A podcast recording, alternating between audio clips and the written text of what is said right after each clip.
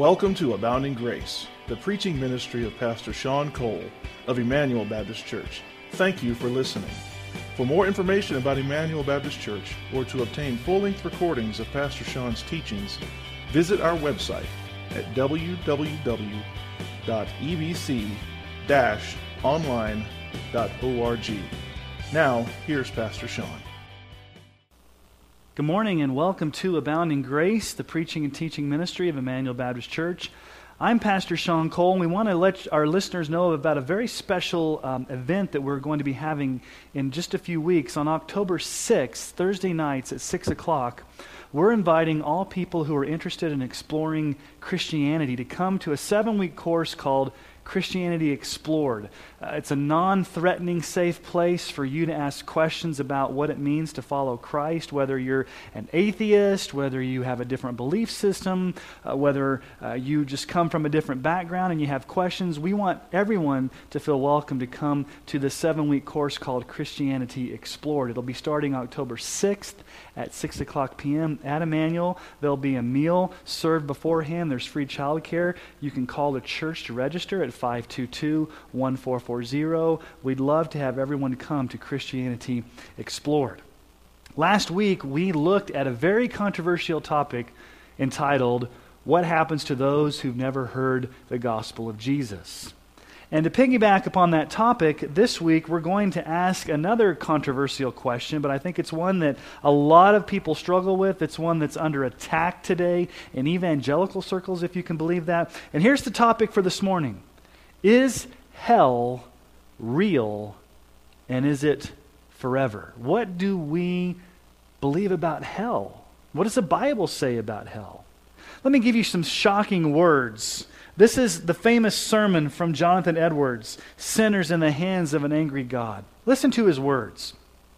The God that holds you over the pit of hell, much as one holds a spider or some loathsome insect over the fire, abhors you and is dreadfully provoked. His wrath towards you burns like fire. He looks upon you as worthy of nothing else but to be cast into the fire. He is of purer eyes than to bear to have you in his sight.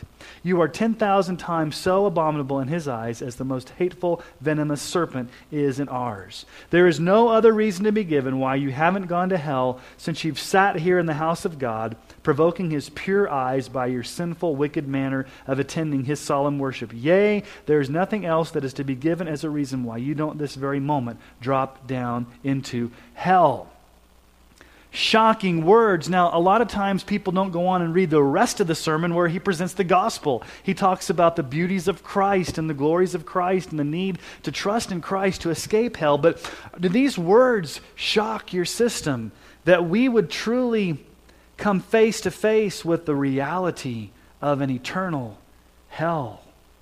There are many in our day that want to downplay hell.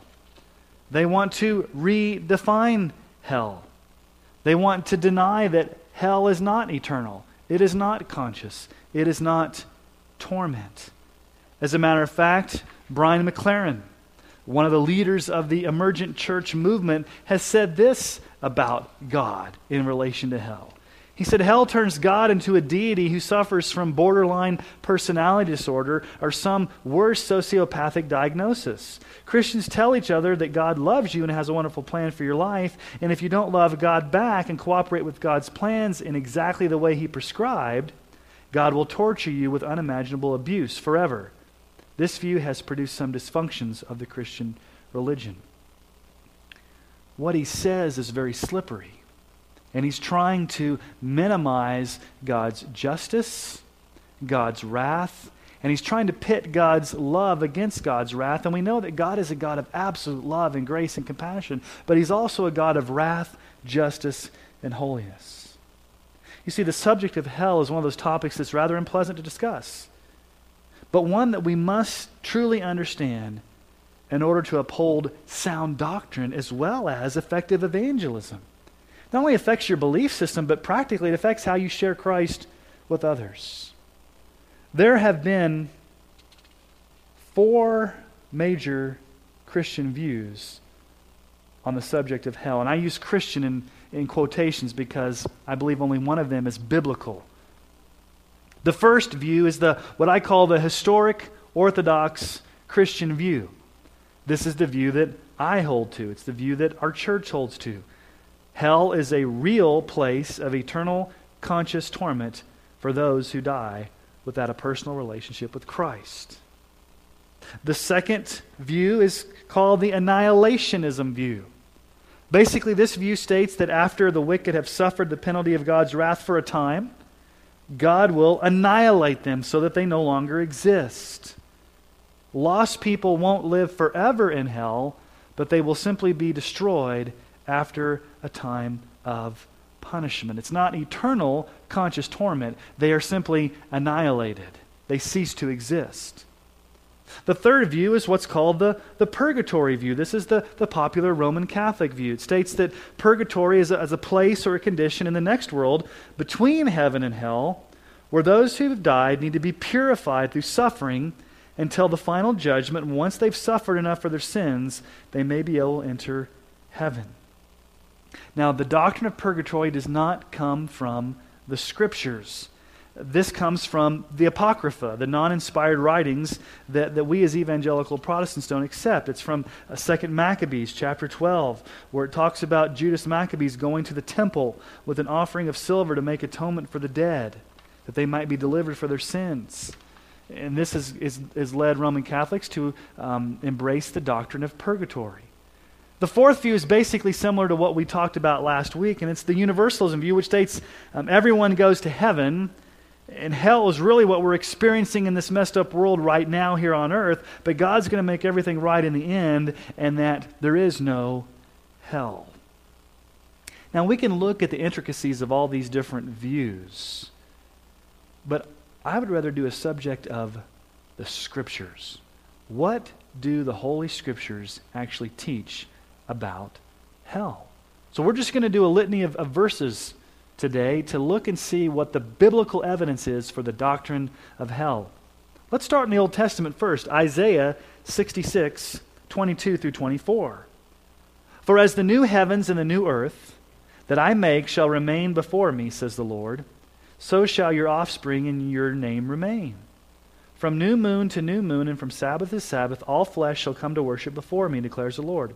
And they shall go out and look on the dead bodies of the men who have rebelled against me for their worm shall not die, their fire shall not be quenched, and they shall be an abhorrence to all flesh. This is an Old Testament picture of hell. It's fully uh, given a weight when Jesus reinterprets this scripture in the New Testament and gives more, more meaning to it. But we see hints of this idea of eternal fire that won't be quenched, the worm does not die.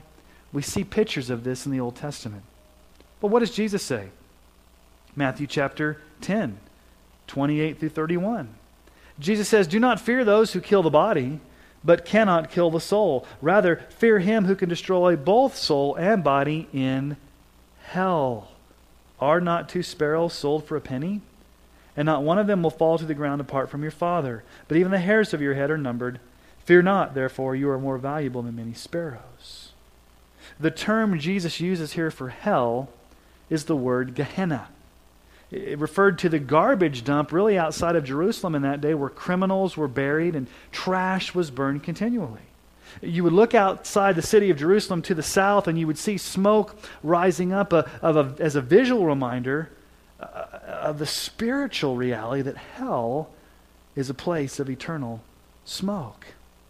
In Matthew chapter 25, verses 31 through 46, Jesus speaks of the final judgment where it talks about those that, that came to his aid and clothed him and visited him in prison and, and gave him something to drink. And at the end of that, he says in verse 46 And these will go away into eternal punishment, but the righteous into eternal life. Jesus speaks of eternal punishment.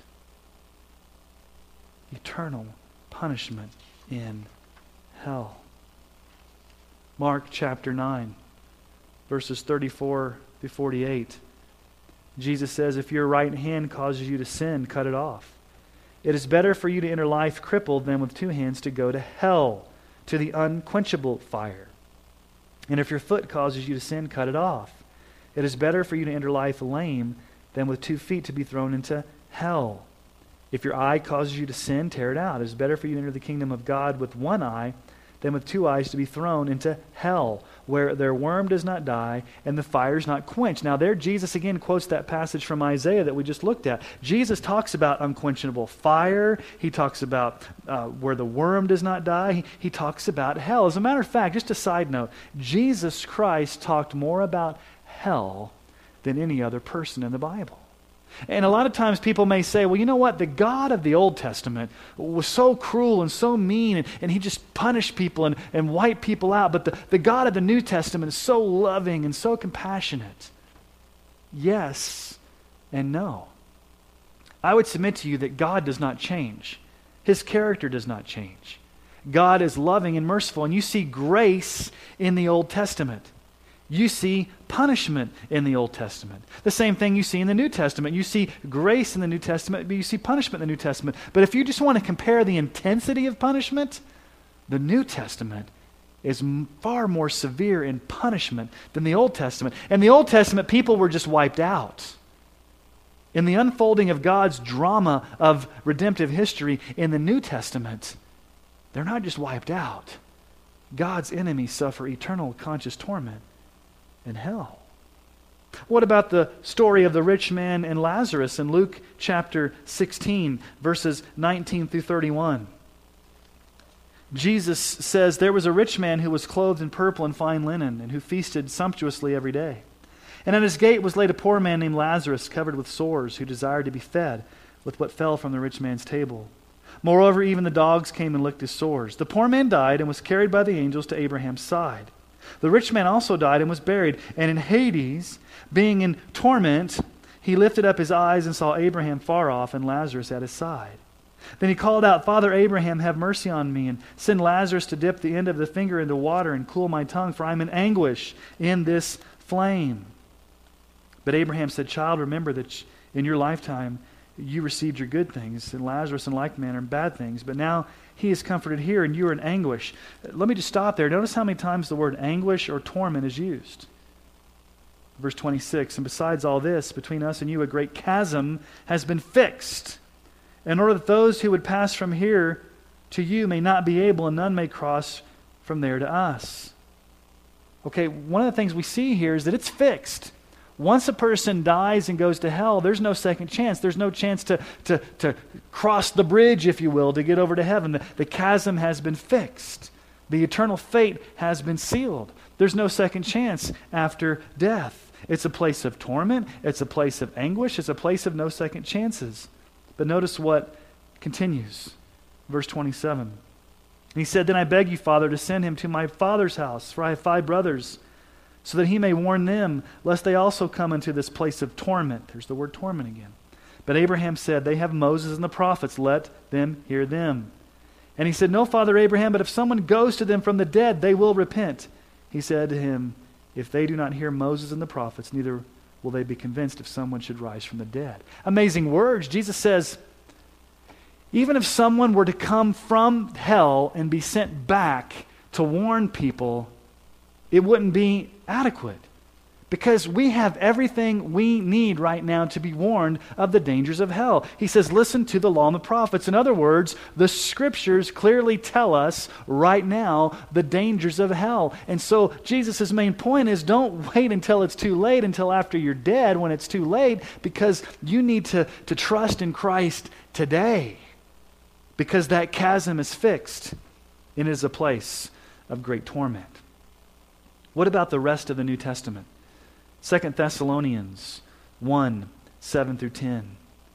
Paul writes, and to grant relief to you who are afflicted as well as to us when the Lord is revealed from heaven with his mighty angels in flaming fire, inflicting vengeance on those who do not know God and those who do not obey the gospel of our Lord Jesus. They will suffer the punishment of eternal destruction away from the presence of the Lord and from the glory of his might when he comes on that day to be glorified in his saints and to be marveled at among all who have believed, because our testimony to you was believed we don't like this image of Jesus coming back in vengeance to inflict justice and punishment on those who have not obeyed the gospel of our Lord Jesus Christ. How more clear could Paul be that if you die without trusting in Jesus Christ, believing the gospel, there will come a day where you will experience the full vengeance of Christ. Now, a lot of times people say hell is the absence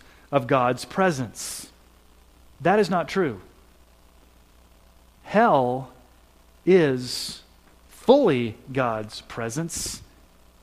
But instead of being experiencing the grace and mercy and everlasting love of God, it is experiencing the wrath and justice and holiness of God forever. Don't ever think that hell is the absence of God. Hell is the punishment of God in his wrath. God is there in judgment. What about 2 Peter chapter 2, verses 1 through 4. But false prophets also arose among the people, just as there will be false teachers among you who will secretly bring in destructive heresies, even denying the master who bought them, bringing up for themselves swift destruction. And many will follow their sensuality, and become of them the way, uh, and because of them the way of truth will be blasphemed. And in their greed they will exploit you with false words. Their condemnation from long ago is not idle, and their destruction is not asleep. For if God did not spare angels when they sinned, but cast them into hell and committed them to chains of gloomy darkness to be kept until judgment, the demons that have fallen will be cast into hell, into gloomy chains of darkness. And what Peter's saying is if God did that to the fallen angels, he will do that to those who deny Christ, those who have not trusted in Christ. Their destruction, their condemnation, will be eternal. We also find out from the book of Revelation some of the greatest and most graphic and most vivid and most poignant images of God's wrath against sin. Revelation 14, 9 through 11. And another angel, a third, followed them, saying with a loud voice, if anyone worships the beast and its image and receives a mark on his forehead or on his hand, he will also drink the wine of God's wrath, poured full strength into the cup of his anger, and he will be tormented with fire and sulfur in the presence of the holy angels, in the presence of the Lamb, and the smoke of their torment goes up forever and ever, and they have no rest day or night. These worshippers of the beast and its image and whoever receives the mark of its name. This is sobering. If you're listening to this radio broadcast wherever you are, please take note that if you die without Christ, if you have not fully surrendered your life to Jesus Christ as Lord and Savior, repented of your sins, confessed Him as Lord, then this is your fate you will drink the wine of God's wrath, pulled full strength in the cup of his anger. You will experience the wrath of God. And it's described here as torment. A smoke that goes up forever and ever. You have no rest day or night. Don't buy into the cute little pictures from comics that show hell as a place with a devil and a pitchfork and we have the cute little comics. No, it is a place of no rest. It is a place of torment. It is a place of wrath. And it says it's forever and ever. Revelation 20, verse 10. And the devil who deceived them was thrown into the lake of fire and sulfur where the beast and the false prophet were, and they will be tormented day and night forever and ever. The lake of fire is reserved also for the devil and for his demons. And it will be a place of torment day and night. What is this lake of fire? Revelation 21, 7 through 8. The one who conquers will have this heritage, and I will be his God, and he will be my son. But as for the cowardly, the faithless, the detestable, as for murderers, the sexually immoral, sorcerers, idolaters, and all liars, their portion will be in the lake that burns with fire and sulfur, which is the second death. Let me be very clear with you this morning.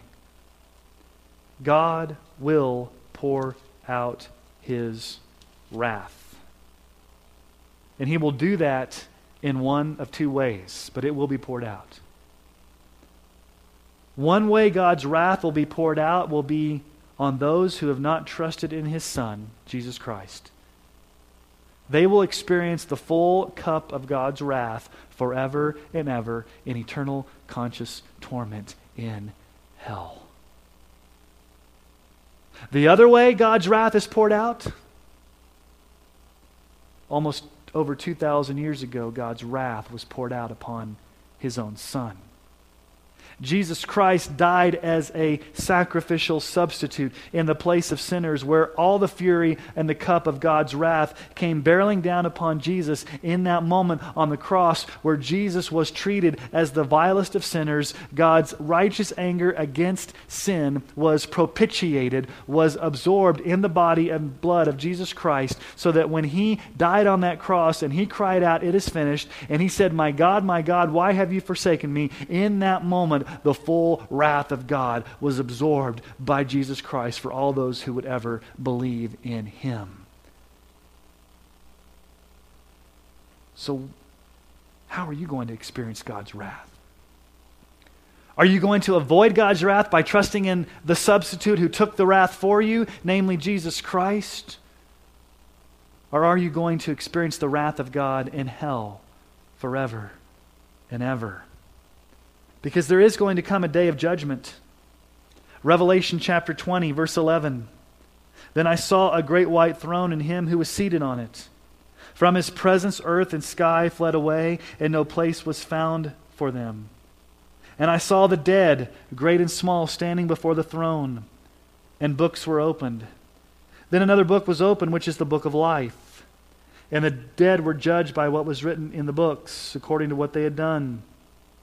And the sea gave up the dead who were in it.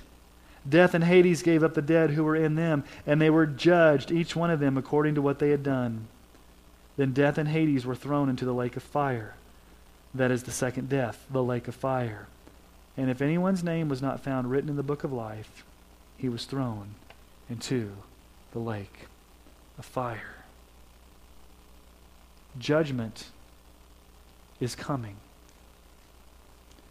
Do not be fooled by those within the emergent church movement that would want to downplay the reality of hell.